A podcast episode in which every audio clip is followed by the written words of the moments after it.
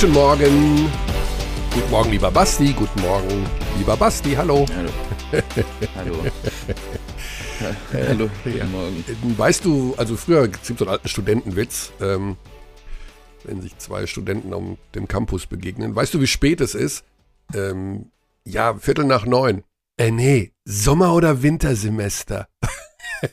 Also so fühlst du dich wahrscheinlich jetzt gerade fühlen, denn liebe Abdis Basti ist gerade erst ins Bett gegangen, beziehungsweise gerade erst aufgestanden. Wir haben 9.45 Uhr, 9.50 Uhr um genauer zu sein. Und Basti hat bis heute Morgen um 6 Uhr dem NBA-Basketball gefrönt, als in seiner Eigenschaft Genau. als Chefreporter. Basti, welches Spiel war es Äh, denn? das ist äh, in, inkorrekt und frönen ist ähm, auch ein absolut interessantes Verb dafür. ähm, bei einem Spiel, bei dem es um nichts mehr ging. Ja. Also ähm, äh, das war das Spiel der Golden State Warriors Mhm. ohne Steph Curry. Mhm. Ohne, ohne Steph Curry, nur damit das fürs Protokoll klar ist, Ja. ähm, um was für eine Art von Spiel es sich gehandelt hat. Gegen die New Orleans Pelicans, Oh, ohne alle. Ohne Zion Williamson, haha. Ja, und äh, gestern auch noch ohne alle anderen Spieler, die sie so haben.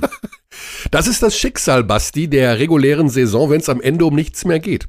Ne? Das Ja. ist dann leider. Sorry. Ja, aber gut, ich meine, du kannst ja den Schlaf gleich nachholen. Ich meine, das äh, Gute ist aber, was wir jetzt gemacht haben, dass wir, wir haben dich geweckt, dass jetzt, dass du deinen normalen Rhythmus nicht verlierst. Ich meine, wenn du jetzt bis 16 Uhr schlafen würdest, dann wärst du ja in einem ganz anderen blöden Tagesrhythmus. Das will doch auch kein Ja, Mensch. vi vielen Dank. Ich, ich knie nieder und krieche im Staub vor der großen Leistung, die an mir getan wurde. Ja, gut. Äh, aber es ist Anerkennung und Respekt in jedem Fall für diese Disziplin. Es tut mir leid. Wir konnten unsere, Sorry. Wir konnten unsere Gespräche. Du hast doch nicht mal Kaffee getrunken bis jetzt wahrscheinlich, oder? Nee, überhaupt nicht. Ich kann nicht mal eine rauchen. Oh. Das ist das Schlimmste. Da weiß man nicht, was schlimmer ist. Kein Kaffee oder keine Zigaretten. Und du merkst an meiner hibbeligen Stimme, ich habe schon drei Tassen Kaffee intus. Denn ich war auch sehr Hm. spät im Bett. Ja. Weil mein Zug aus Weißenfels in der Rückfahrt nach München, der ist bis kurz vor Paris gefahren, um dann endlich auch die Fahrtrichtung zu ändern. Also da war gestern Hm. auch ein, ja, ich bin auch irgendwann ins Bett, wo äh, ich schon die ersten Vögel draußen habe zwitschern hören. Egal, wurscht, interessiert niemanden. Also, Moment, also du, wir haben jetzt hier diese Rieseneröffnung gemacht, darüber, dass ich spät kommentiert habe. Und du warst aber, du bist auch erst ins Bett gegangen um Nee, bei mir war es zwei Uhr. sieben. Nein, um- bei mir war es zwei. Okay. Also das geht noch. Ich brauche auch nicht viel Schlaf. Ich stehe eh immer, ich stehe immer zur gleichen Zeit auf, egal wann ich ins Bett gehe. Bevor wir jetzt aber hier noch äh, uns weiter darüber unterhalten, wie müde wir alle sind und wie spät wir im Bett waren, wir haben Ende der regulären Saison erlebt in der Euroleague, was nicht ganz stimmt, weil ein Spiel steht noch aus, da kommen wir später zu, um dann über die ähm, möglichen Playoffs-Ansetzungen zu reden. Aber im Mittelpunkt heute steht tatsächlich die reguläre Saison der BBL und dort geht es tatsächlich in fast jedem Spiel um etwas. Da kann das nicht passieren, dass man da beim Kommentieren einpennt. Ähm, wo warst du? Lass mich raten. Du warst, äh, du warst gestern nirgendwo, aber du warst Samstag irgendwo, oder? Äh, ich war sogar Samstag irgendwo und Freitag irgendwo. Ah, du warst Samstag und Freitag irgendwo. Du warst am Freitag in Bamberg gegen Chemnitz. Das ist korrekt. Ja. Und du warst am Samstag Ludwigsburg gegen Ulm, kann das sein? Nee, da war, Nee. Da war der Startler. Die Hakrum Merlins Kreisheim. Ah, die wieder zurück in der Spur sind? Nee. Nee, kann man so nicht sagen. Das ist, das ist zu viel gesagt. Wahnsinnig viele ähm, Fragezeichen über dieser Mannschaft auch immer noch. Es Mhm. gab halt am Ende diesen 15 zu 0 Lauf, als, ähm, als Fabi Black sich auf einmal in Draymond Green verwandelt hat und äh, jeden, jeden Offensiv-Rebound geholt hat und äh, jeden Pass gefunden hat.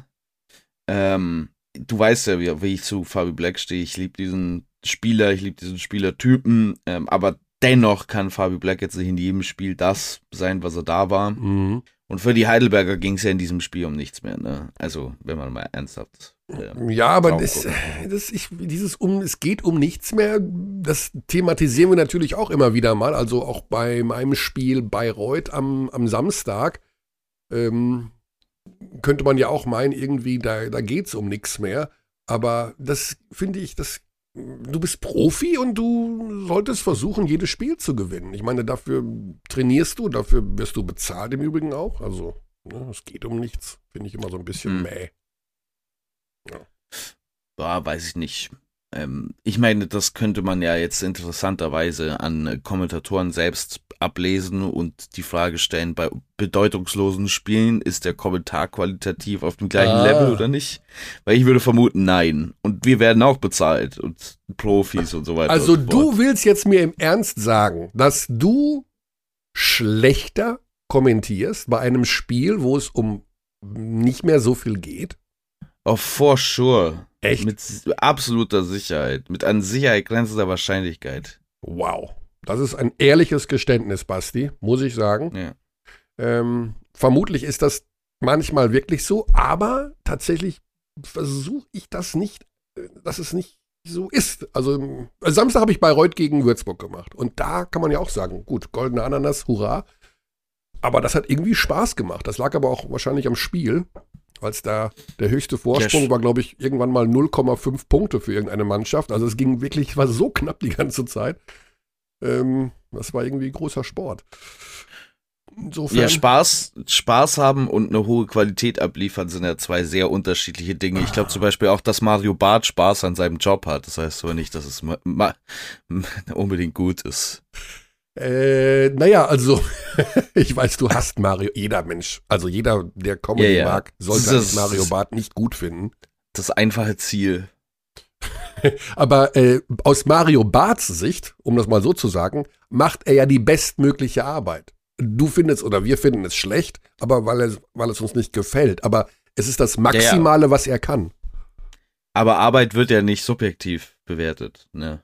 Außer du bist ähm, Maler. Also dafür, dass du nicht geschlafen hast, muss ich sagen, hast du relativ tiefgründige und auch tatsächlich verblüffend ähm, vernünftige Ansichten momentan noch. Also. Ich glaube, weil ich bin noch so halb im Schlaf, um ehrlich zu sein. Ich vergesse alles, was ich rede heute.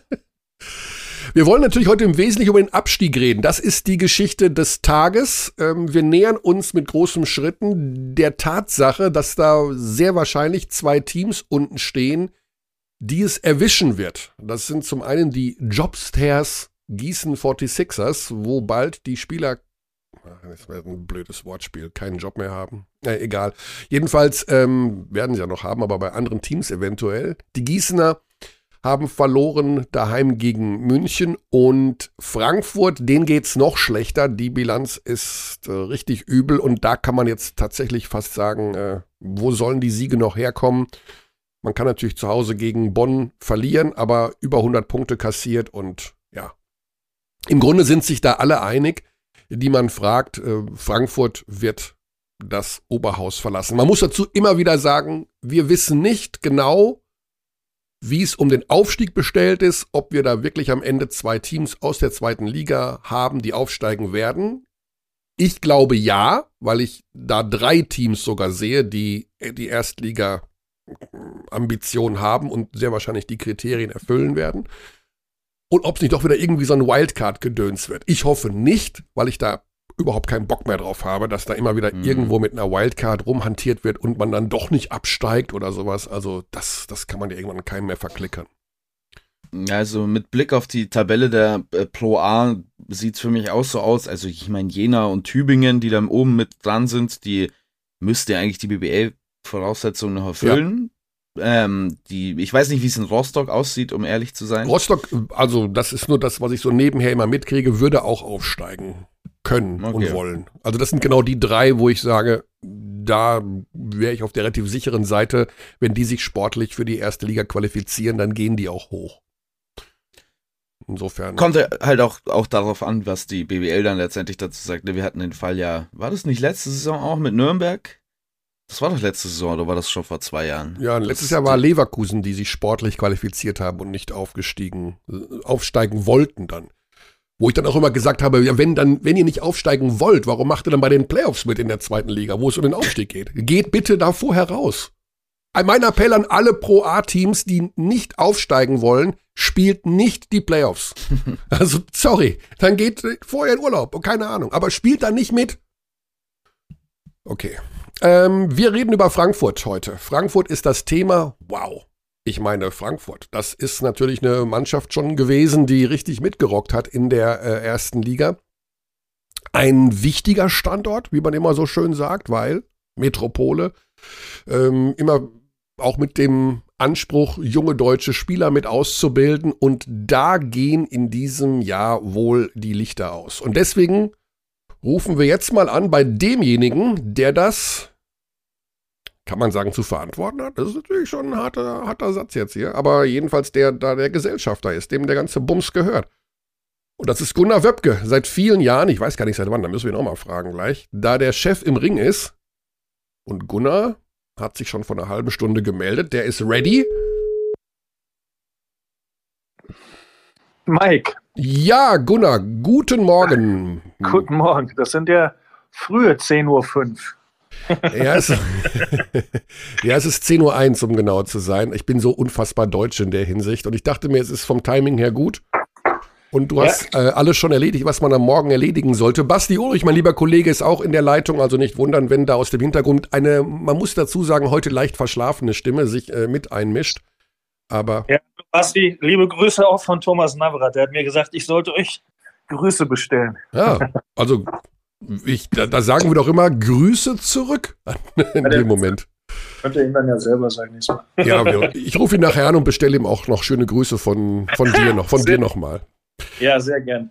Gunnar, äh, so launig dieser Einstieg ist in dieses Gespräch, es ist natürlich ein relativ ernstes Thema, um ehrlich zu sein. Ähm, dein Team steht auf dem letzten Tabellenplatz und wenn nicht noch von irgendwoher ein Riesenwunder passiert, wird der sportliche Abstieg besiegelt werden. Und meine Einstiegsfrage ist relativ simpel. Und sie ist mir, ich habe zehn andere Fragen und am Ende habe ich mir gedacht, frag doch einfach mal das. Warum steigt Frankfurt ab? Vielleicht die simpelste Einstiegsfrage. Ja, du, die, die Frage ist vielleicht simpel und die Beantwortung ist wahrscheinlich dann doch nicht so simpel, wenn es so käme. Mhm.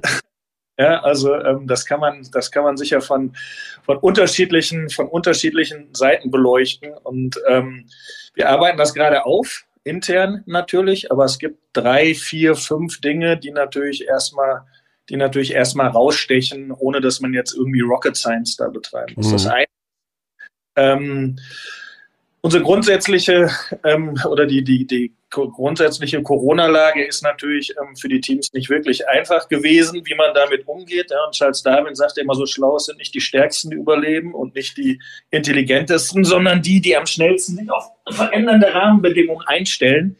Und ähm, wir haben einige Dinge anders gemacht als andere Teams, die man jetzt aus der ähm, in dieser Situation, ähm, ich sage da gleich auch mal zwei, drei Dinge zu, ähm, die sicher offensichtlich sind und jetzt nicht irgendwie ähm, tiefschürfender Überlegungen, was wir intern alles für Fehler gemacht haben. Die haben wir natürlich auch gemacht und werden die auch intern aufarbeiten, ähm, herausstechen. Also das mhm. erste ist, ähm, letztes Jahr quasi jedes Team, das eine Pro B-Mannschaft hat, den Spielbetrieb eingestellt und hat gesagt, diese 100.000 Euro plus oder wie auch immer diese sechsstellige Summe ist, die sparen wir uns mal lieber ein in wirtschaftlich schwierigen Zeiten, damit wir die mehr ins Team investieren können.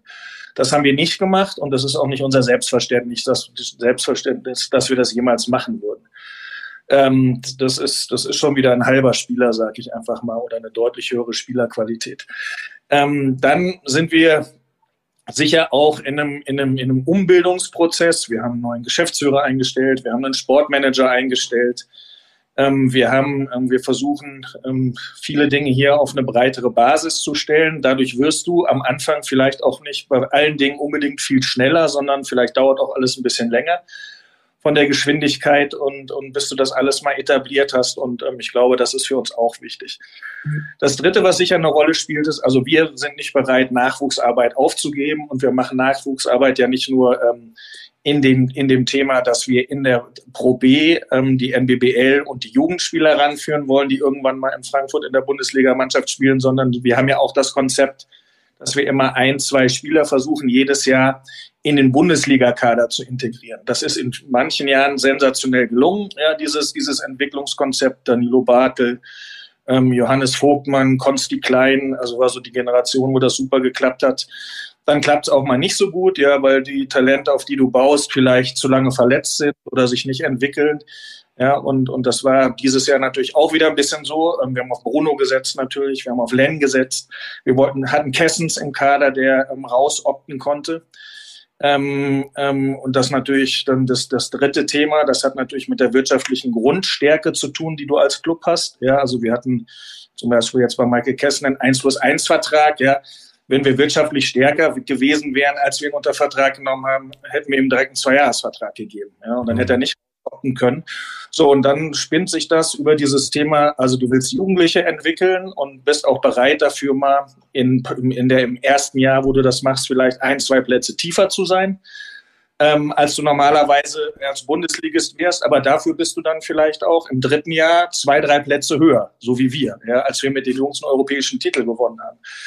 Ähm, zum Beispiel. Mit, mit, aber so. also ja. das sind alles Einflussfaktoren, ähm, die, die, ähm, die eine Rolle spielen ähm, bei diesem Thema. Und ähm, naja, und dann am Ende ist natürlich auch, wie baust du das Team zusammen? Ja, also du hast sechs Ausländer in der Bundesliga.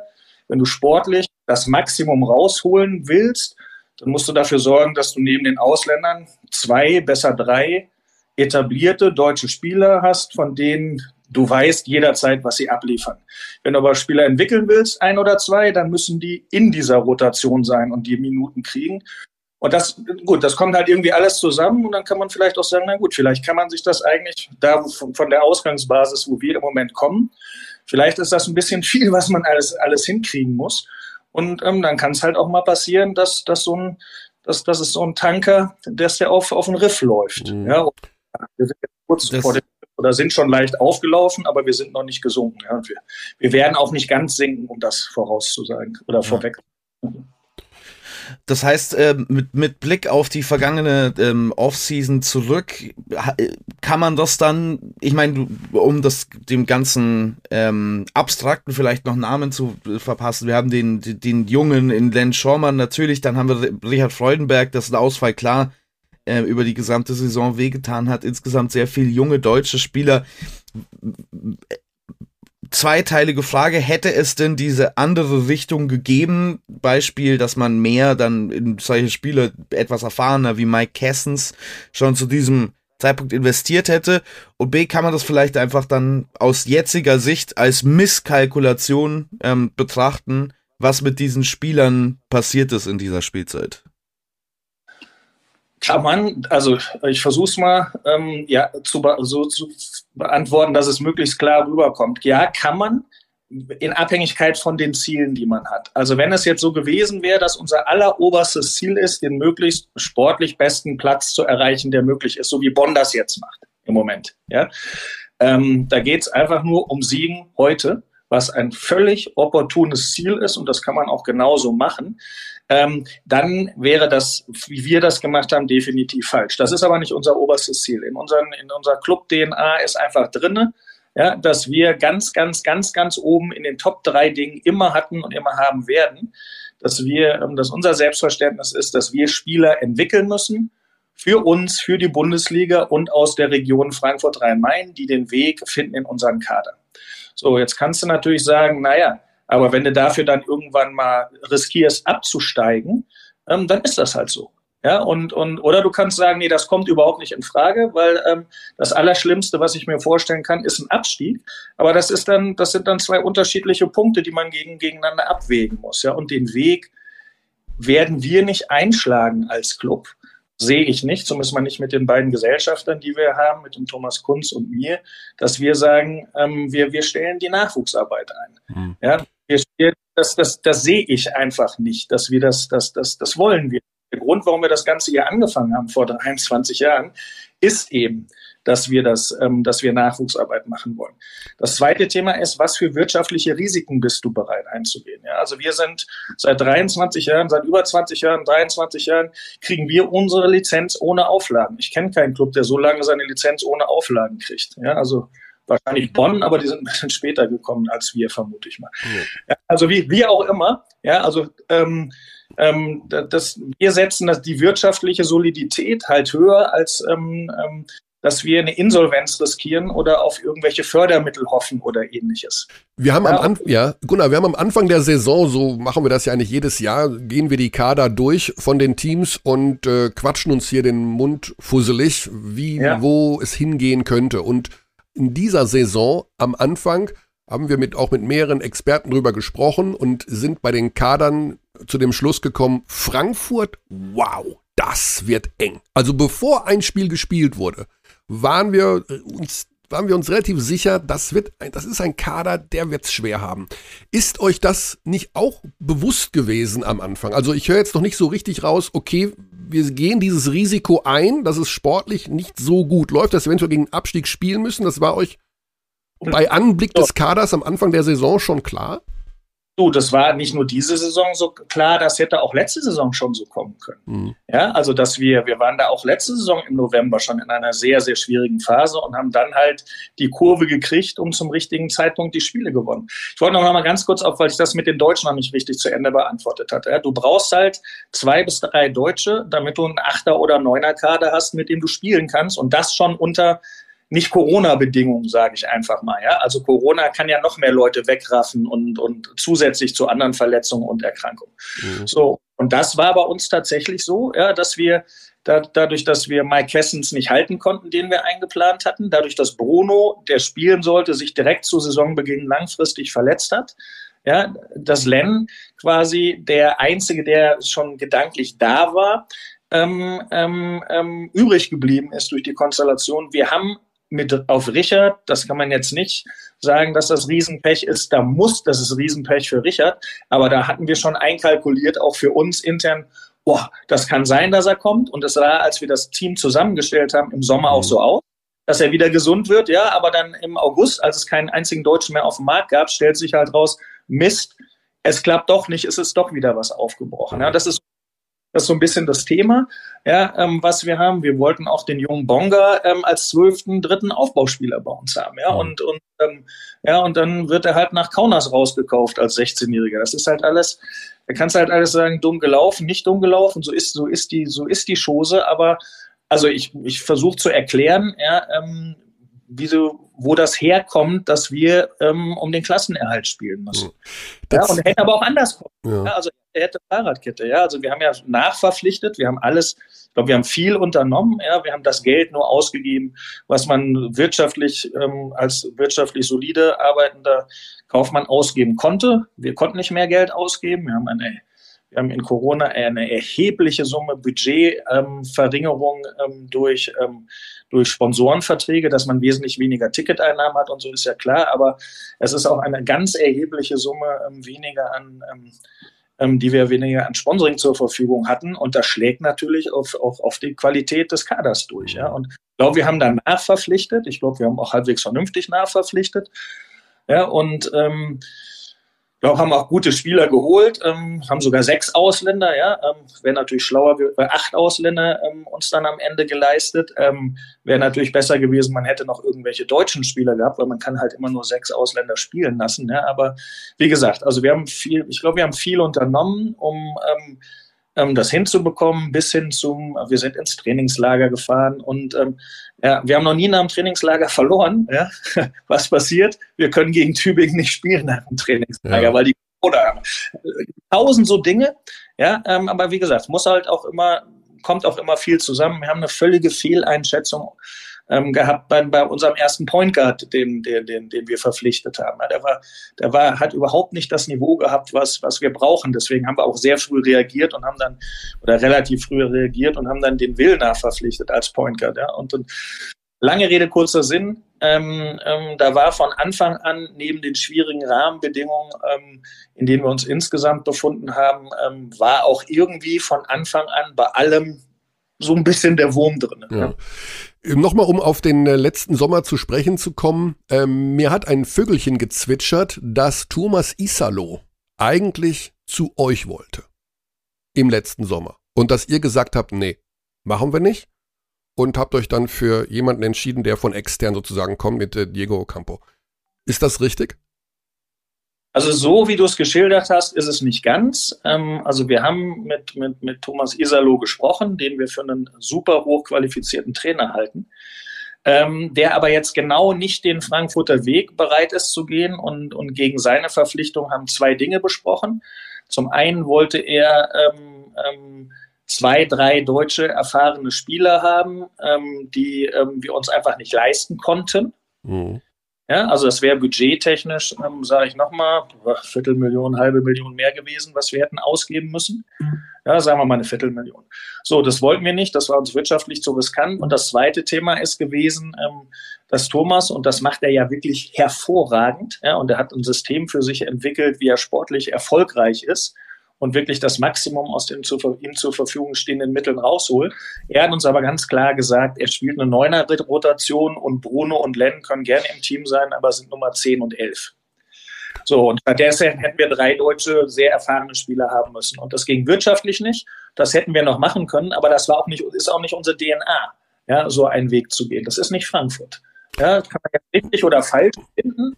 Mhm. Ja, und und, und ich sag mal, deswegen war es nicht nur so, so, dass wir Nein gesagt haben, sondern es war auch so, dass für das Geld, das wir fürs Team hätten zur Verfügung stehen können, ähm, er, das, er das nicht hätte machen wollen. Ja, Aber man muss ja dazu sagen, ich meine, er war im letzten Sommer der Coach äh, wo man ja. sagen kann, wo geht er hin, was macht er, der war der Trainer des Jahres so ungefähr und alle haben sich, äh, es ist schon ein gewisses Risiko, dem dann zu sagen, nee, so nicht und dafür dann jemanden von aus Spanien zu holen, der die Liga überhaupt gar nicht kennt. War das im Nach, also würdest du nochmal so handeln, sag ich mal, wenn du jetzt rückwirkend das nochmal dir vor Augen führst, wie das passiert ist? Jetzt gar nicht mal, um Isalo abzusagen, aber vielleicht doch eher einen Trainer zu holen, der die Liga kennt.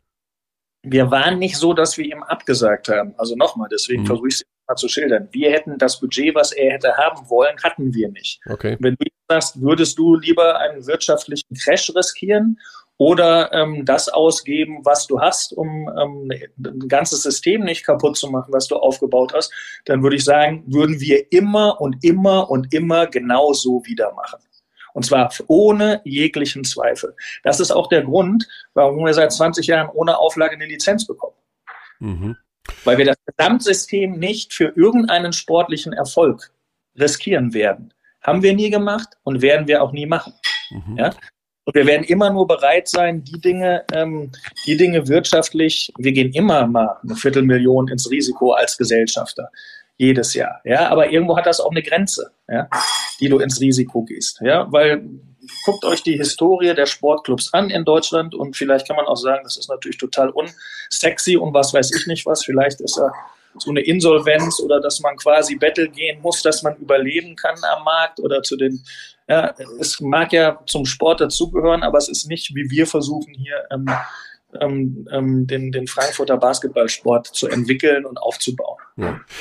Was würde das denn jetzt bedeuten, im äh, angenommen der Abstieg kommt und der Weg in die Pro A ist äh, unvermeidlich? Würde das in irgendeiner Form an diesem Konzept was ändern? Also würde man sagen, wir bleiben unserer Linie treu oder würde man sagen, wir müssen auf jeden Fall sofort nach einem Jahr wieder aufsteigen. Das, wir machen das jetzt so, dass wir zu 100 Prozent uns dann ein Team hinstellen, die in jedem Fall eine sehr, sehr große Chance hat, wieder in die erste Liga aufzusteigen. Werden wir uns in den nächsten Wochen und Monaten beschäftigen und, ähm, werden dann darauf ähm, eine Antwort geben. Aber dass wir unsere Nachwuchsarbeit einstellen, das sehe ich nicht. Mhm. Wir würden eher, also wenn wir, wenn wir keinen es ist ja noch mehr Nachwuchsarbeit, die wir machen. Ja. Wir haben ja auch ein Schulprogramm, wo wir in über, ähm, selbst in Corona-Zeiten jetzt wieder auf über 100 Schul-AG, Tausenden von Kindern ähm, wöchentlich Basketball spielen und so. Und, und wenn, wir, wenn wir diese Dinge nicht machen können, dann würden wir eher in Frage den, den gesamten Bundesligaspielbetrieb in der ersten Liga insgesamt in Frage stellen und sagen, okay, dann ist der Standort Frankfurt, gibt's halt einfach nicht her. Aus welchen Gründen auch immer, ja, nicht eingehalten sagen, seit zehn Jahren von der Stadt oder anderen Dingen, ähm, die ähm, eine wirtschaftliche Weiterentwicklung und Hilfe zur Selbsthilfe darstellen, indem wir, indem wir selber ähm, unsere Geschicke in die Hand nehmen und unsere Budgets erhöhen können, ähm, dann kann es natürlich auch irgendwann sein, dass du sagen musst, okay, also dann, dann gibt es das auch einfach nicht her, ja, und dann kann es halt sein, dass du so eine, eine Mannschaft wirst, die ähm, immer mal rauf und immer mal wieder runter geht. Also wenn man ne, wieder Pro A spielt, dann schaffst du mal wieder den Aufstieg in die Bundesliga oder so. Ja, also das, das. Aber das kann doch, Gunnar, das kann doch nicht dein oder euer Anspruch sein. Frankfurt ist doch eine Metropole. Es wird seit Jahren von dieser neuen Halle gesprochen, der, europäischer Wettbewerb hier und da. ähm, ich finde, eigentlich muss eher das Ziel doch die andere Richtung sein. Dieses als Fahrstuhlteam jetzt die nächsten Jahre durch die Basketballwelt zu gehen, das, das, das passt doch nicht zu Frankfurt. Ja, so sehen wir uns auch nicht. Das so sehen, so, ich glaube auch nicht, dass die Zuschauer das gutieren würden in, in einer Stadt wie Frankfurt, ähm, wo man, wo man wirklich sehr, sehr viele andere Alternativen hat, mhm. äh, seine Freizeit zu verbringen. Ähm, ähm, ja, das, das sehen wir natürlich genauso. Das würde natürlich auch wirklich ähm, jetzt nicht Luxussteuer oder ähm, Vermögenssteuerpflichtig sein, ja, wenn, man, wenn, wir, wenn wir in so eine Situation kommen. Aber da sind wir nicht. Ähm, wir warten nach wie vor auf die, auf die Antwort der Stadt Frankfurt. Wir haben ja gesagt, wir bauen die Halle selber. Ähm, wenn wir das richtige Grundstück dafür zur Verfügung gestellt kriegen. Und ähm, da, sind, da schuldet die Stadt uns seit anderthalb Jahren eine Antwort. Jetzt gibt es einen neuen Standort, für den schon Baurecht gibt, der jetzt wieder abgeprüft wird. Also ich glaube, in den nächsten Wochen und Monaten wird ähm, sehr viel Richtungsweisendes für den Basketballstandort Frankfurt passieren. Da bin ich mhm. bei dir. Ja, also ähm, der, der Grund oder der, der, der, die Entscheidung dafür, vor 23 Jahren, 1999 nach Frankfurt zu gehen, ähm, ist sicher nicht gewesen, dass man eine Fahrstuhlmannschaft haben möchte, die ähm, immer um den, um den Klassenerhalt bangt oder, oder ähm, hofft, dass sie, mal, dass sie wieder in die erste Liga aufsteigen kann. Das kann, das kann und sollte natürlich nicht der Anspruch sein. Und das ist natürlich auch nicht das, was uns vorschwebt, weil natürlich auch völlig klar ist, dass in solchen, in, in solchen Konstruktionen die wirtschaftlichen Möglichkeiten insgesamt natürlich auch viel geringer sind, ähm, neben, dem, neben dem sportlichen Titelgewinn, was wir hier sehr, sehr gerne machen wollen wieder und uns auch Spaß macht, ähm, ähm, ist natürlich auch so, dass du natürlich auch so ein Zugwert brauchst, um wirklich so eine Nachwuchsarbeit am Leben zu erhalten, wie wir die mhm. mittlerweile haben. Ja.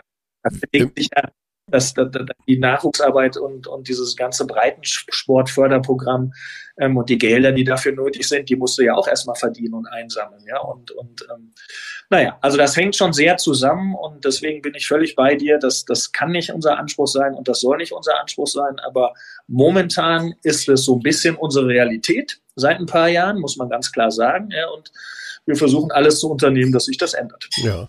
Wer wird denn, also die, die sportliche Verantwortung, okay, da habt ihr den Trainer gewechselt, aber wer hat denn das Team auch zusammengestellt, beziehungsweise wer wird das neue Team auch zusammenstellen? Du hast von einem Sportmanager gesprochen. Wer trifft am Ende die Entscheidung? Wer, wer stellt die, das Team zusammen?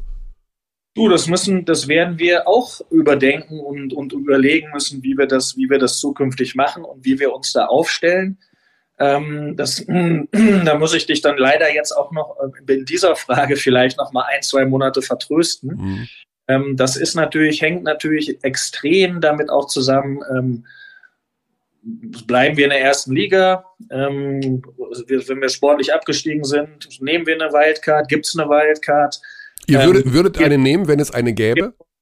Du, ähm, alles Dinge, die wir uns dann überlegen, wenn es soweit ist und, und jetzt nicht darüber öffentlich spekulieren würden, was alles sein kann. Ja, es mhm. sprechen bestimmt viele Dinge dafür, aber es sportlich absteigen und, und ich bin ehrlicherweise auch ein Freund von dem, ich sag mal, deutschen System.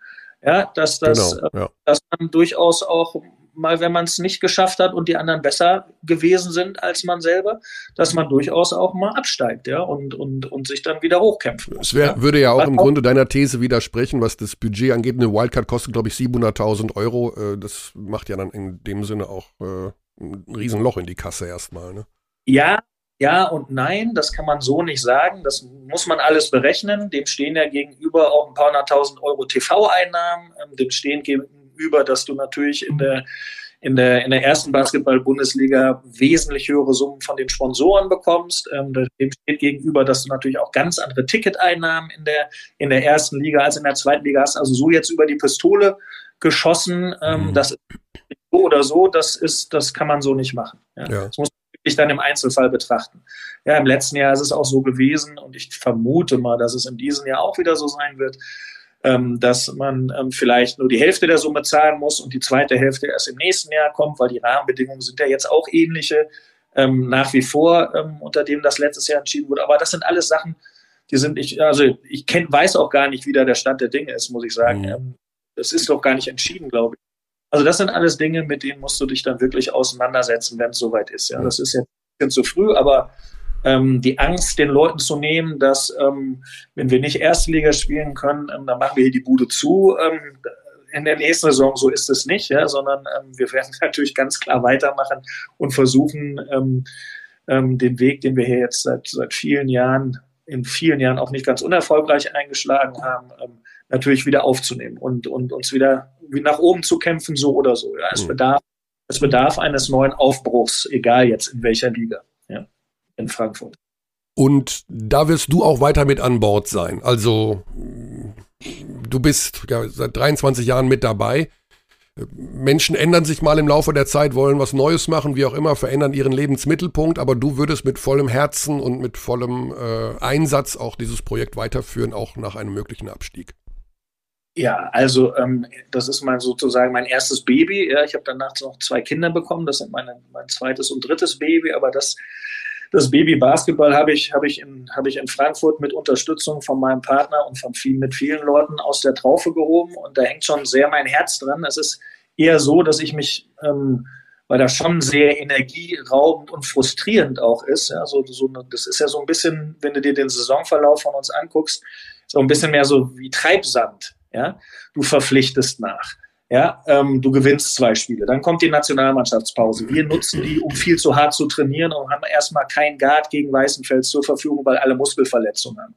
Ja, dann der nächste muss einen Aufenthaltstitel kriegen und kommt aus der deutschen Botschaft im Senegal nicht zurück, ja, und, und hängt da wochenlang fest. Ähm, spielt danach sowas von Grotten viel schlechter, als er vorher gespielt hat. Ja, dann kommt Corona. Ja, seitdem Seit Moore spielt jetzt wieder halbwegs vernünftigen Basketball, seit er im Dezember Corona hatte. Die Mannschaft hat drei Wochen Pause gehabt. Wir spielen gegen Chemnitz. Wir spielen gut. Ja. Wir haben die, die Zeit genutzt. Ähm, die Leute kommen, wir verlieren. Chemnitz trifft noch den Dreier. Ähm, es gibt Overtime, wir verlieren. Ja. Tausend so Dinge, wo du immer wieder dich ranackerst irgendwie ja, und, und dich und, und, und, und, und Dinge unternimmst und dann ähm, aus irgendwelchen Gründen du tatsächlich die Performance nicht auf die auf die Reihe kriegst, die du eigentlich auf die Reihe kriegen müsstest, in gewissen Situationen auch auf die Reihe kriegen könntest. Ja, und, und dann natürlich auch Fehler passieren, ist ja klar auf so einem Weg. Ähm, Fehler machst du immer.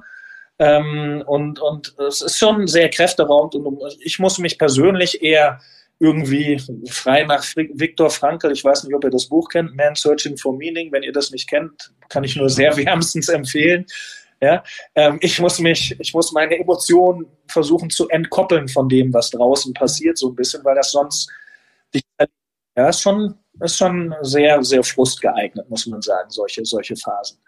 Ja, aber ich glaube, mir gelingt das halbwegs, gelingt das halbwegs und, und ähm, das hinzubekommen. Und deswegen werde ich natürlich auch ähm, ähm, da zumindest mal, bis wir das Gefühl haben, das gilt auch für meinen Partner, ähm, der natürlich nicht so viel im, im Tagesgeschäft dabei ist. Ähm, natürlich werden wir irgendwann das übergeben wollen und aber natürlich so übergeben wollen, dass wir das Gefühl haben, was wir hier vor vielen Jahren gestartet haben, dass das auch weitergeht. Ja, und der Club nicht nur eine 20 Jahr Feier machen kann, sondern auch noch eine 50 und eine 75 Jahr Feier machen kann. Mhm. Ja, und mhm. die und die Grundvoraussetzungen dafür sind nicht geschaffen bisher, ja, und an denen arbeiten wir halt sehr intensiv und, und versuchen das hinzubekommen. Das Thema Halle steht da natürlich über allem. Das Thema neues Trainings- und Leistungszentrum hört sich jetzt auch ein bisschen absurd an, ja? bisschen Klassenerhaltskampf ähm, und, und redest davon, dass du eigentlich aber auch bei dem Thema Trainings- und Leistungszentrum dich weiterentwickeln müsstest, so ein bisschen Richtung Orange Campus gehen musst. Ja? Ich meine, wir waren die Ersten, die ein Leistungszentrum hatten in, in, in der Basketball-Bundesliga. Ähm, aber es ist halt auch das Erste und wir haben es jetzt seit 20 Jahren und jetzt ist irgendwie auch mal wieder ein neuer Schritt nötig. Ja? Mhm. und die, solche Dinge kannst du halt jetzt nicht einfach fallen lassen, weil das halt immer strategisch ein paar Jahre dauert, sowas auf die Reihe zu. Okay, Gunnar, gut, wir halten fest. Hast du Scheiße am Fuß, hast du Scheiße am Fuß. Das steht, glaube ich, über allem. Ne? Das, die, die Treibsandsaison des, äh, der Fraport Skyliners. Und äh, auch im Falle eines Abstiegs würde es weitergehen mit dem Anspruch, auch weiter die Nachwuchsarbeit in jedem Fall am Laufen zu halten und trotzdem den Wiederaufstieg anzugehen. Und, und über. Ne? Ja, und, und nicht nur in, in, diesen unteren Tabellenregionen sich in der Bundesliga immer zu befinden. Ganz ja. eindeutig, das ist das ganz klar. Das muss unser ganz klar erklärtes Ziel sein, und du hast natürlich auch recht, das gilt natürlich insbesondere auch für so eine Stadt wie Frankfurt in so einer Metropolregion. Ja. dass wahrscheinlich auch die Liga ähm, ja ein bisschen traurig sein wird, denn wir wissen ja, dass jede Liga, egal ob jetzt in Europa oder in der BBL, wie auch immer, äh, die Metropolen sehr, sehr gerne gesehen werden als äh, Anker der Liga. Also man ist dankbar darüber, wenn eine große Stadt einen Erstligaverein hat. Ja, und wenn du dir die heutige Nationalmannschaft anguckst, die dann im Sommer EM spielt, da wirst du auch den einigen oder anderen sehen, der ähm, in Frankfurt seine, seine, seine, seine Basketball-Ausbildung genommen hat.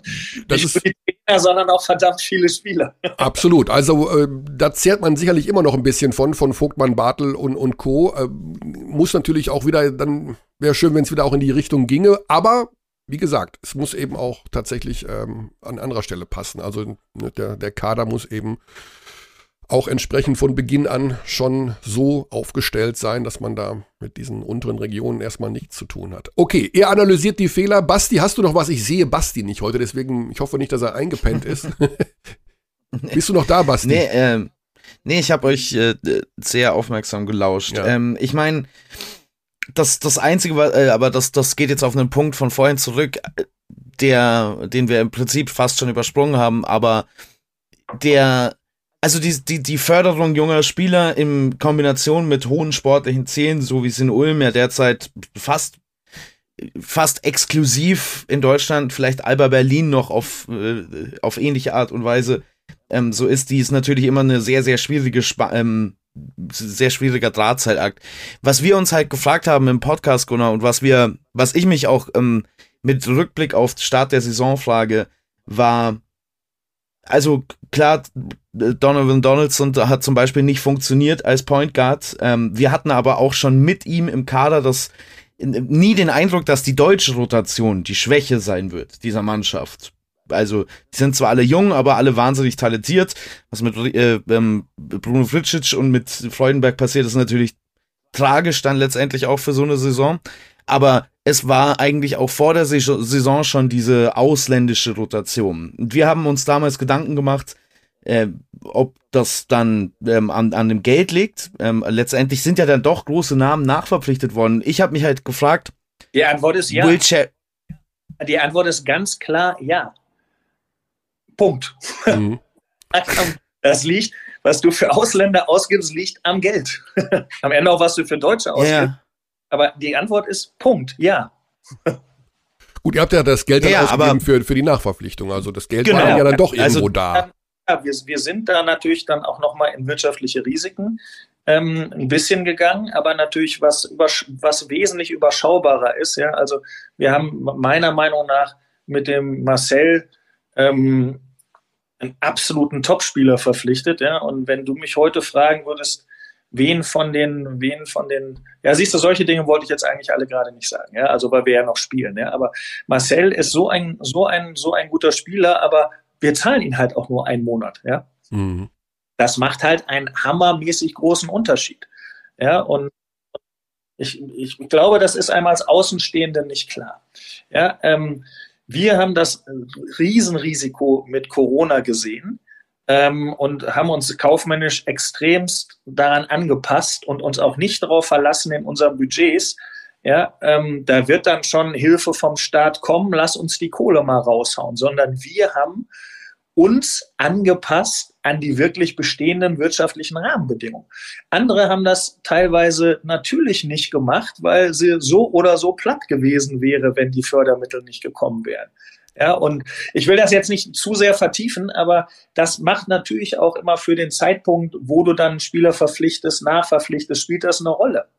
Ja, ich meine, als, als Bruno verletzt war, haben wir Papi nachverpflichtet. Ja, aber eigentlich hätten wir einen Deutschen nachverpflichten müssen. Ja, und nicht einen Ausländer nachverpflichten müssen. Geht aber zu dem Zeitpunkt nicht mehr, weil es ist kein Deutscher mehr da. Punkt.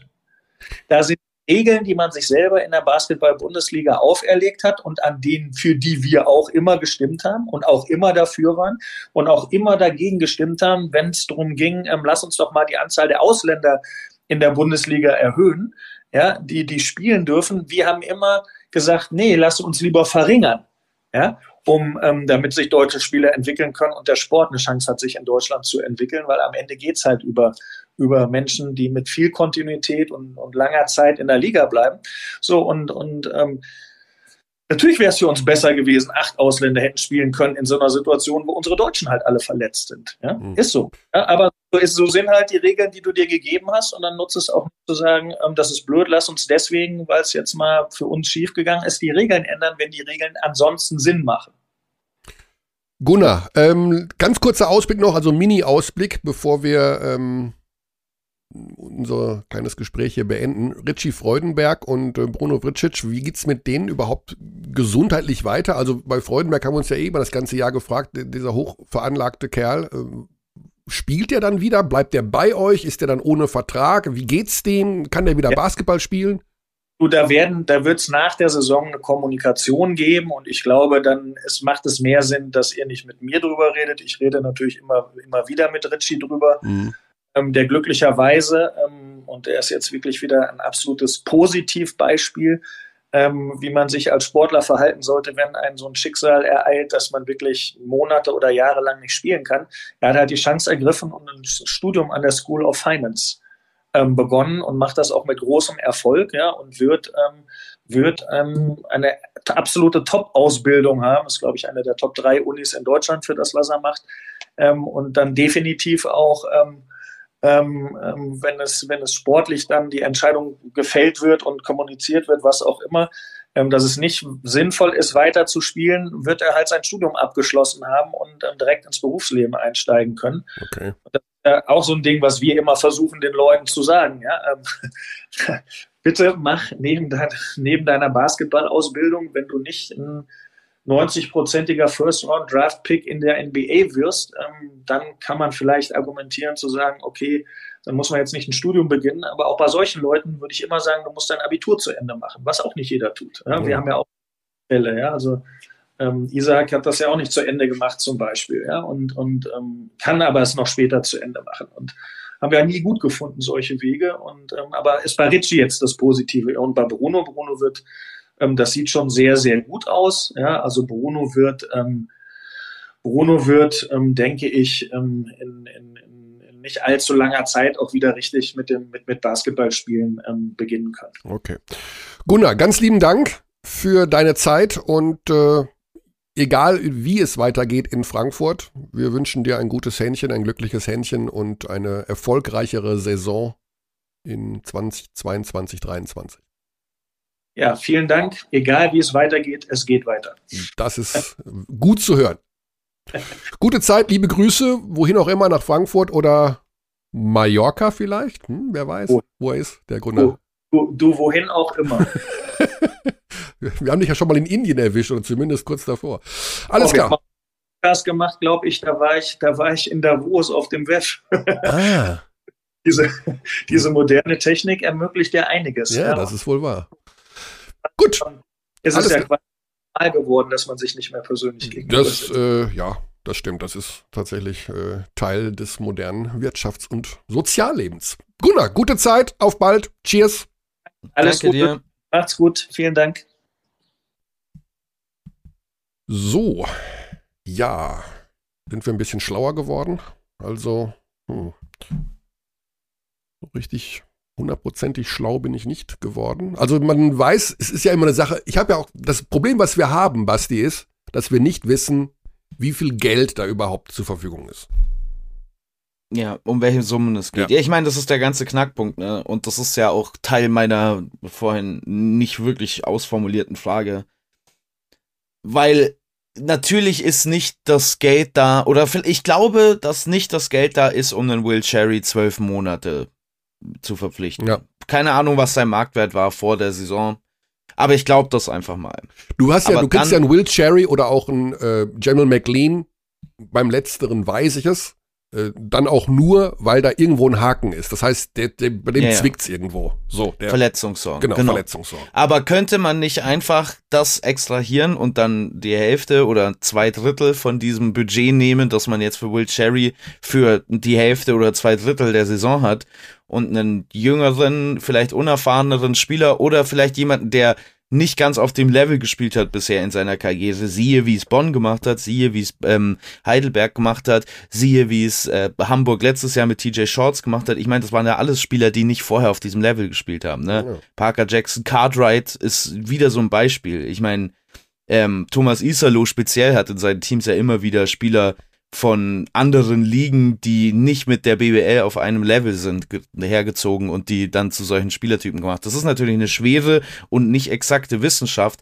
Nur ich habe, habe halt das Gefühl, dass das in Frankfurt dass da gar nicht der Versuch unternommen wurde, um es so zu formulieren, ja. vor der Saison. Und die andere Geschichte ist, du brauchst natürlich auch jemanden und vielleicht muss sich da Frankfurt eventuell auch nochmal umschauen, der vielleicht noch ein bisschen besser im Bereich Scouting oder Netzwerk unterwegs ist. Also so ein Saka Anim zu finden oder so ein Jonah Radebo, ähm, das machen natürlich dann, das, also ich denke mal Raul Corner und, und, ähm, und ähm, John Patrick sind da natürlich herausragend vernetzt und haben natürlich nochmal ein anderes Spektrum an Spielern, die sie eventuell auch für wenig Geld eben dann äh, in die Liga holen können, um die dann entsprechend sich entwickeln. Also ne, so ein Redabo kostet nix, sag ich mal, in seiner ersten Saison. Oder ein Saka Anim, die spielen wirklich für wenig Geld und äh, da brauchst du eben auch eine gewisse Kompetenz im Team, im Verein, die dir solche Spieler mhm. finden. Und das man muss, kann man gar nicht hoch genug bewerten ich muss jetzt der Fairness halber, glaube ich, noch sagen, dass dieses Experiment, das ich hier verlange, so ein bisschen Papi Badio war. Ähm, der, der ja auch mit ja. Diego Ocampo schon gemeinsam beim FC Barcelona, äh, also bei der zweiten Mannschaft war. Und dieses Experiment hat halt einfach nicht funktioniert. Ähm, insofern kann man ihnen den Vorwurf vielleicht nicht in der Gänze machen. Ich, äh, also, aber ja, ich bleibe trotzdem dabei, dass da mehr möglich, also meines Erachtens nach mehr möglich gewesen wäre vor dieser Saison. Man hat es mit Badio probiert, aber es hat halt einfach nicht hingehauen. Ja. Und wie gesagt, das Thema Isalo, ähm, ja, ich kann es nachvollziehen, wenn der Isalo da sagt, ich spiele neuner Rotation und ich will den und den Spieler und das Budget muss dann so und so sein, wenn man dann sagt, okay, das ist zu teuer. Aber dann hätte ich tatsächlich nicht einen ähm, Diego Ocampo genommen, der wirklich, der war ja, ich will nicht sagen, der hat auch in, in Spanien noch nichts zerrissen. Also ich finde, es gibt andere Coaches, glaube ich, die man nehmen kann, die die Liga und wie die Liga funktioniert und wie man in der Liga spielen kann, ähm, wäre, wäre ein anderer Trainer besser gewesen.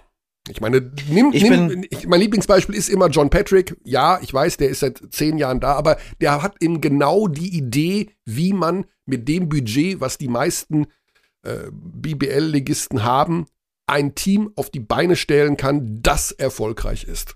Die Art von Basketball, die er spielt, da ist eine Philosophie dahinter und da bekommst du halt die meisten, in Anführungszeichen, günstigen Spieler, indem du eher mit kleineren, schnellen, athletischen, defensiv geilen Guards darum ballerst. Mhm. So. Ja, das ist, ist natürlich auch eine ganz andere Intensität, mit der John Patrick seine Spieler aussortiert. Ne? Also klar, oder auch wie Nachwuchsgeschichte, ne? Ja, ich klar, man kann immer damit argumentieren, wir wollen den Nachwuchsbereich, den Nachwuchsbereich, der Nachwuchsbereich. Äh, gut, John Patrick hat jetzt auch seine Jungs, seine beiden äh, Söhne spielen lassen. Äh, ich, Lucky Herzog. Ich weiß lassen. übrigens nicht, um das als Einwand noch, noch zu bringen. Thomas Isalo ist natürlich klar ein Coach, der sein, seine Vorstellung von Basketball hat, sein System und seinen Kader auch darum herum ausrichten möchte. Aber ich würde schon sagen, also Sebastian Herrera hat unter Thomas Isalo diese Schritte nach vorne gemacht. Und da war er wie alt? 20? Also, ja. wenn du das Talent hast, und ich meine, so ein Len Schormann ist ja jemand, der dieses Talent mit Sicherheit auch besitzt, dann kommst du auch bei einem Thomas Isalo in die Rotation. Das ist jetzt bei mir als Argument so ein bisschen verfehlt. Ich sehe das Argument, Thomas Isalo nicht zu verpflichten, tatsächlich eher darin, dass man da grundlegend den gesamten Kader und die gesamte Philosophie so ein bisschen für die kommende Saison hätte umkrempeln ja, müssen. Ja. Aber da, da, da bleibe ich auch so ein bisschen dabei, die Philosophie, die ab, äh, die vorhergesehen war für diese Saison, die dafür hätte umgekrempelt werden müssen, war für mich sowieso nicht so zu erkennen. Also weiß ich nicht genau, was, was man damit an Opportunitätskosten verpasst hat. Wir wollen uns noch eine zweite Meinung reinholen und das geht natürlich, wem, wir müssen gar nicht so weit schauen, einer unserer Experten, Pascal Roller, ist natürlich im Herzen immer noch ein Frankfurter. Und den holen wir jetzt mal mit ins Boot. Und äh, Komischerweise. Das ist dann dieser O2-Anschluss, deswegen geht das nur beim dritten Drücken. Hallo. Ja, Pascal.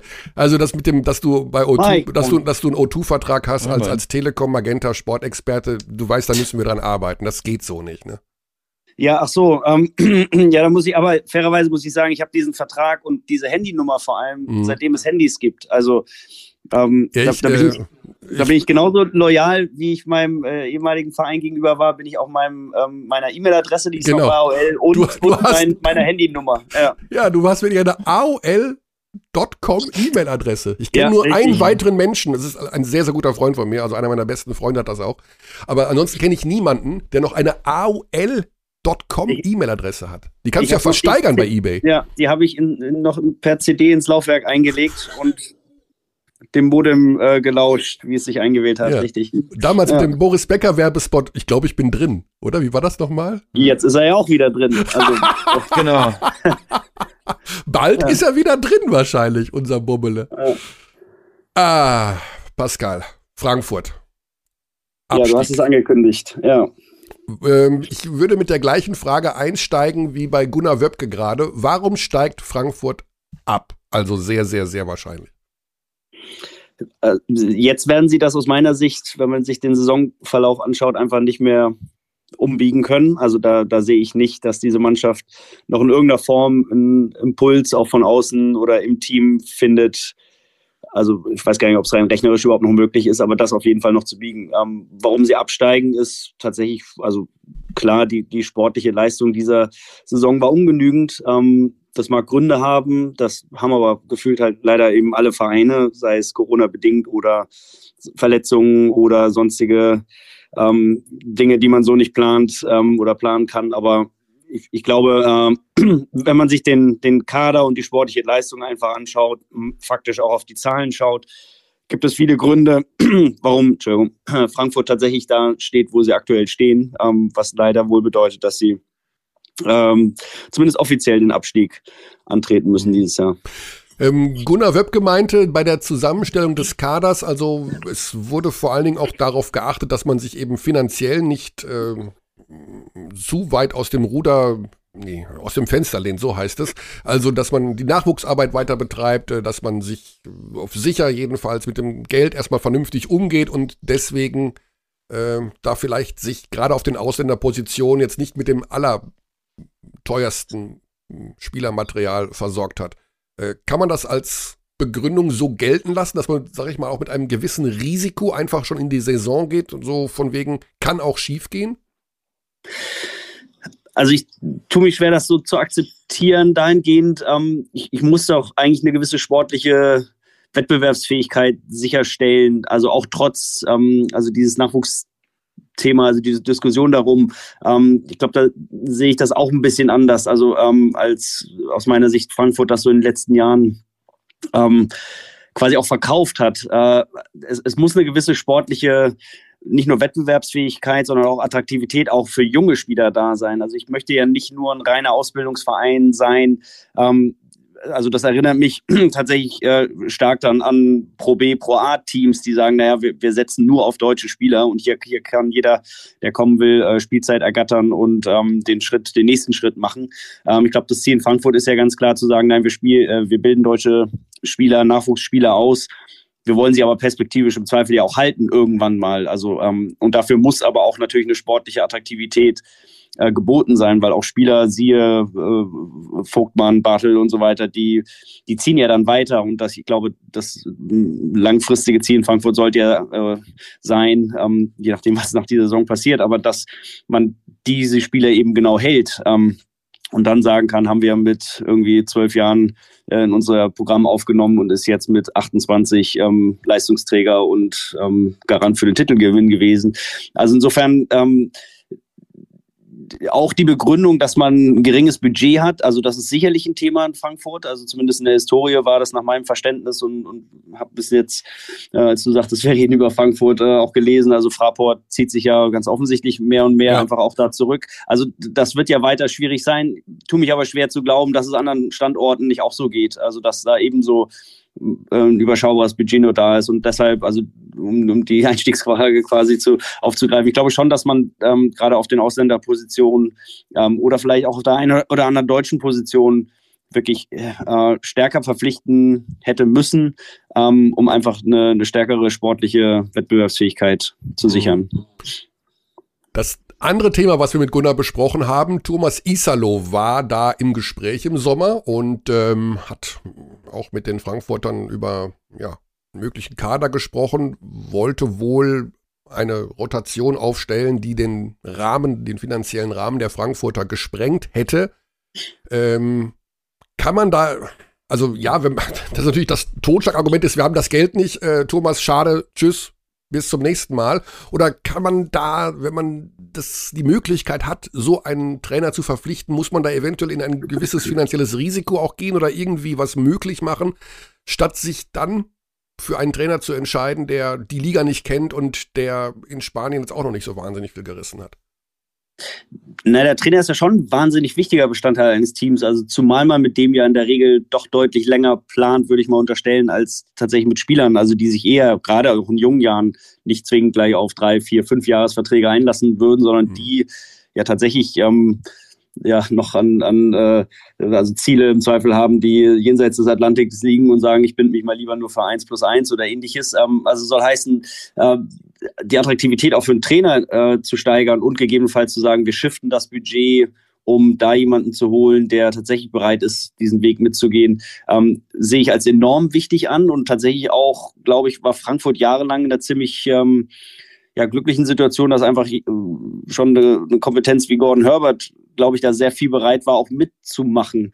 Ähm, liegt auch, glaube ich, so ein bisschen seinem persönlichen Naturell, wer ihn so ein bisschen kennt. Also ich unterstelle das jetzt mal, aber ich glaube, so der hat also auch ähm, schon einen Drang so nach Stabilität und Kontinuität, ähm, aufgrund auch teilweise einfach seiner privaten Situation. Ähm, so habe ich das erlebt. Deshalb, glaube ich, hat er sehr viel in Frankfurt einfach geduldet mitgemacht und, und die Situation akzeptiert, wo wahrscheinlich auch viele Trainer vielleicht schon gesagt hätten, hm, ist nicht unbedingt mein Umfeld. Ähm, also ich will darauf hinaus, ähm, das ist schon aus meiner Sicht, also da hätte man, ob jetzt Isalo oder, oder sonstige Trainer, aber auch perspektivisch, also wo liegt die Attraktivität für einen Coach an so einem Standort? Ähm, also ja, in Frankfurt, das ist ein attraktiver Standort, man hat eine tolle äh, Basis gelegt, was einfach die Infrastruktur angeht. Also das, das sehe ich immer noch so. Ich glaube, da, da sind viele Vereine immer noch neidisch, ähm, plus die zentrale Lage in Deutschland, in Europa und so weiter. Also da ist schon noch viel Perspektive, Hallendiskussion, was da alles ansteht, auch wenn die jetzt schon ein Jahrzehnt irgendwie läuft. Aber es, es ist aus meiner Sicht eine Perspektive da, auch für einen Coach.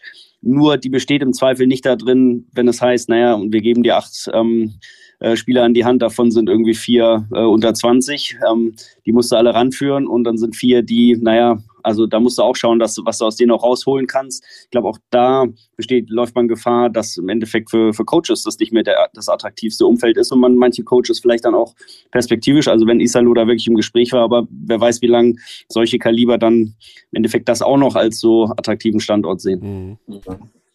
Ja, vermutlich ein Neuanfang in der Pro A. Wir haben auch über dieses Thema Sportdirektor, Sportmanager, wie auch immer, sportlicher Leiter gesprochen. Ähm, braucht man, braucht jeder Verein so jemanden, der da die Verantwortung trägt, beziehungsweise der vielleicht im Hintergrund noch einfach viel, viel mehr an der Zusammenstellung des Kaders arbeitet. Das kann doch eigentlich nicht immer nur der Trainer sein, der versucht, da irgendwo die Spieler zu finden. Oder wie, wie wichtig ist so ein Sportdirektor, so nenne ich ihn mal?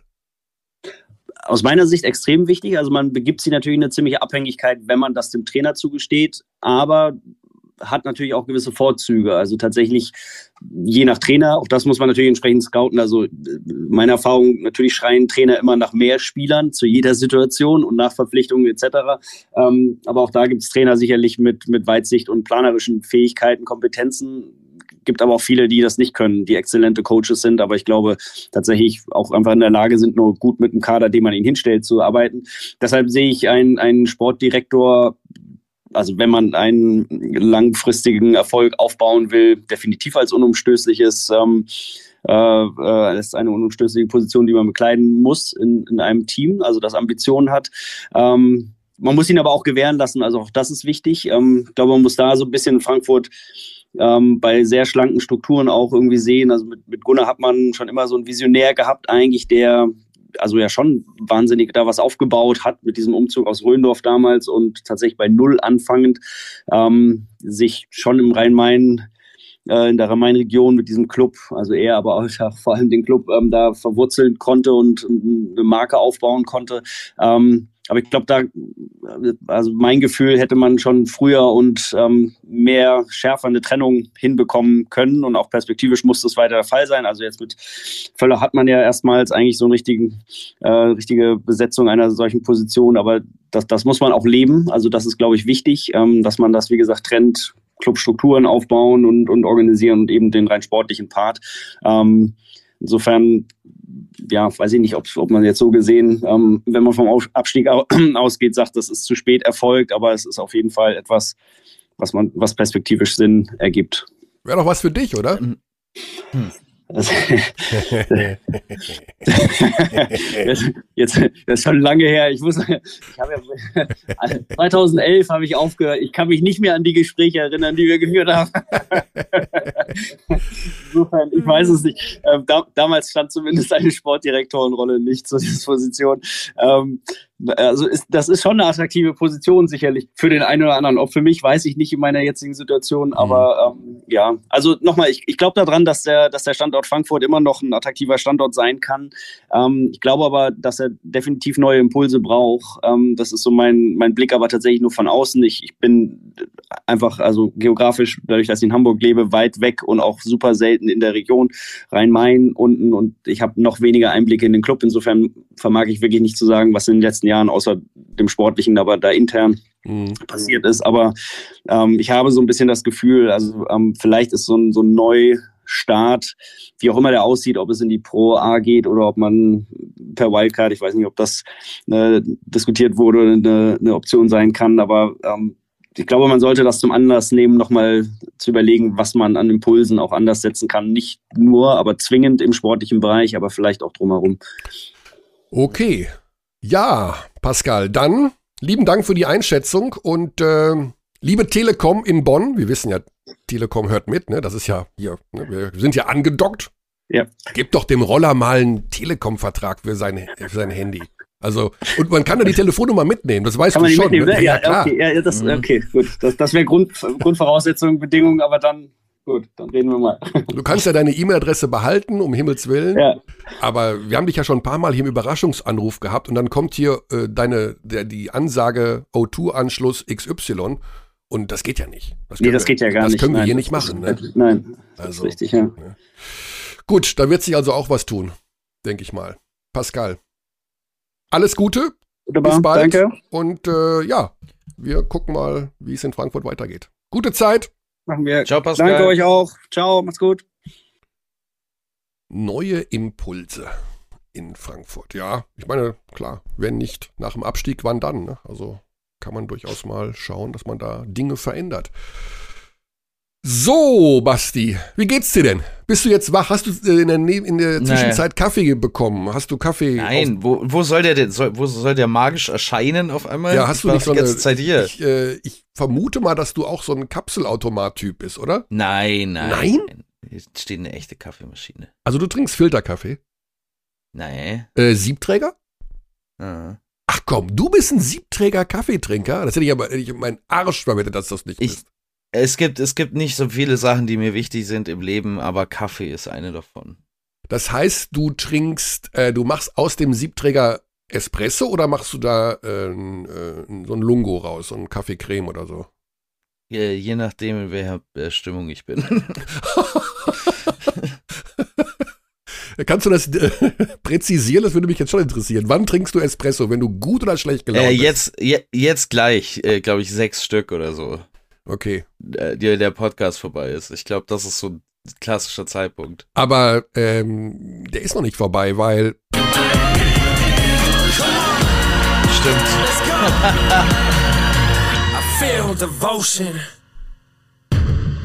Buff, ja.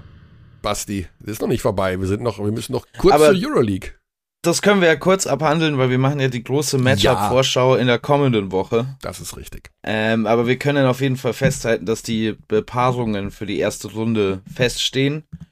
Äh, ein paar weirde Dinge sind nochmal passiert. Ein paar weirde Dinge.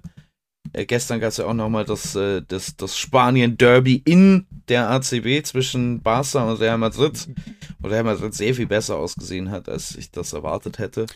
Ähm, die Sache, dass die Partien feststehen, ist so nicht ganz richtig, Basti. wenn Maccabi das eine Oh, Spiel, was stimmt. noch aussteht, gegen Fenerbahce zu Hause verliert, dann rückt Anadolu auf Platz 5. Ah, korrekt. Mhm. Ja, das hatte ich gar nicht mehr auf dem Weil Schirm. Anadolu den direkten Vergleich gegen Maccabi hat. Mm. Deswegen müssen wir da tatsächlich noch warten. Also Real Madrid entweder gegen Maccabi oder gegen Anadolu. Weil das eine Spiel am Mittwoch ist es, glaube ich. Maccabi gegen Fenerbahce muss noch ausgetragen werden. Im Vergleich zur Vorwoche können wir auf jeden Fall sagen, der FC Bayern Basketball wird tatsächlich auf den FC Barcelona treffen. Nach einer sehr, ebenfalls sehr merkwürdigen ähm, Woche in der Euroleague, wo man sich äh, zweimal gegen vermeintlich schlagbarere Gegner äh, in Fenerbahce und Anadolu ohne Micic ähm, ge geschlagen geben muss und nicht sonderlich gut dabei aussieht und dann ähm, faked man Real Madrid zu Hause von der Platte. Also das letzte Viertel, sowas habe ich noch nie gesehen in dieser Saison. Also war 38 Punkte bei Mhm. Real. Das Schlussviertel war unfassbar. Also wirklich unfassbar. Das Ja, kann man nicht also- anders sagen. Also da muss ich wirklich, also wo sie die Moral hergeholt haben und dann eben auch noch die, die Kraft, muss man ja auch dazu sagen, äh, nach dieser Woche. Respekt. Deswegen, also Basti hat schon angekündigt, nächste Woche am Ostermontag, auch da werden wir Podcast produzieren. Ja, wir kennen keine Feiertage in dem Fall und werden da die große Euroleague Playoff Vorschau machen und werden alle vier Viertelfinalpartien, alle vier Serien uns einmal näher anschauen und äh, vielleicht zu dem Entschluss kommen, dass die Bayern eventuell doch eine Chance haben gegen Barcelona. Am Tag drauf, am 19. beginnt die Serie mit den ersten beiden Spielen in Barcelona am 19. und am 21. Und dann geht's in München weiter, ich glaube am 27. Aber das machen wir alles nächste Woche. Ja, Basti, soll ich dich, ich glaube, ich, ich, kann, ich, hab, ich kann nicht weiter warten. Du musst jetzt Kaffee trinken und rauchen. Sonst, sonst, sonst ist der ganze Tag ja, für dich komplett im Arsch. Ja, ich, ich bin tatsächlich, also ich, man hat, denke ich, die Stille auch heute gehört. Äh, Enjoy the Silence, äh, Deepish Mode. Ähm, ungefähr so wie die Stimmung bei Deepish Mode Songs durchschnittlich ist, so fühle ich mich jetzt gerade auch. Aber ich finde, es gibt auch Depeche Mode Songs, die jetzt nicht Stimmungsaufheller sind, aber ne, das ist ja nicht alles. Das ist ja nicht wie bei The Smith, da war immer klar, das ist Depri-Musik. Ah, ja. ja, ja. Just Can't Get Enough ist Deep, von Deepish Mode, das ist so der, genau, das der ist, einzige Upbeat-Song. Dance Floor. Ja. Äh, ja, oder? Oder wie meinen, oder wieso, weshalb? Wir sind ja schon locker über, deutlich über der Stunde drüber. ja, ja, ja. Und du musst ja auch noch diesen Podcast produktionstechnisch nachbearbeiten. Hei, hei, Oh, da könnte, da könnte heute einiger Schwachsinn passiert sein. Also für alle, die die Schnittfehler entdeckt haben, wir haben heute, das, wir spielen großes Schnittfehler-Bingo. Ihr könnt das alles auf einer Karte eintragen oder uns schicken. Ihr, ihr gewinnt eine goldene, eine goldene Schere. Ja. Ähm, ja, vielleicht apropos Schere, äh, im Laufe der nächsten Woche, wer mal meinen Instagram-Account Körners Corner schauen möchte, eventuell gibt es da auch was im Bereich Scheren zu sehen. Also Details dann auf meinem Instagram. Was für eine merkwürdige, spezifische Sache, die man auf deinem Instagram Ja, das wird, äh, wird in dieser Woche wahrscheinlich, sehr wahrscheinlich belebt werden mit einem kleinen Gewinnspiel. Oder wie auch immer. Ähm, ja, an dieser Stelle gute Zeit. Basti, mach erstmal ein kleines Nickerchen und dann geht's an die Postproduktion und dann darfst du, du darfst ja machen heute, was du willst. Du hast ja ausnahmsweise mal kein Danke. Spiel heute, oder? Danke, danke, Michael Körner. Danke. Da, du hast doch, oder musst du noch irgendwo hin? Gibt es noch irgendwo Nee. ein Spiel in der koreanischen Liga, was du kommentieren musst? Oder auf den Philippinen? Oder Ja, die sind aber recht schnell vorbei, weil jeder Korb ja für acht Punkte Aber wenn es mir ganz langweilig war, habe ich ab und zu morgens mal philippinischen Basketball geschaut. Von der Zeitverschiebung her passt das dann immer. Und da ist, weil es immer so, da geht es immer voll ab. Also philippinischer Basketball ist sehr unterhaltsam. Da ist Riesenstimmung und die verteidigen halt nicht. Das ist immer ganz lustig. Okay, so viel. Ist ein bisschen wie, ist ein bisschen wie der Brose Arena. Ja, oder beim MBC. Oh, wow. Ja. Gestern MBC gegen Alba. Hat der MBC schlecht verteidigt oder Ja, Ja. spinnst. Ein Wahnsinn. Okay, okay, haben wir jetzt keine Zeit mehr drauf Haben wir keine. Zeit Haben wir mehr. keine Zeit mehr. Alles klar, bis nächste Woche. Basti. Cheerio. Tschaußen. Schausen an Schausen kann ich mich nicht gewöhnen. Bis bis. Das ist mein, das ist mein, mein neuer Go-To-Spruch. Ja, ich sag bis später, Seli. Catchphrase. We treat people here with complete respect. This is Germany.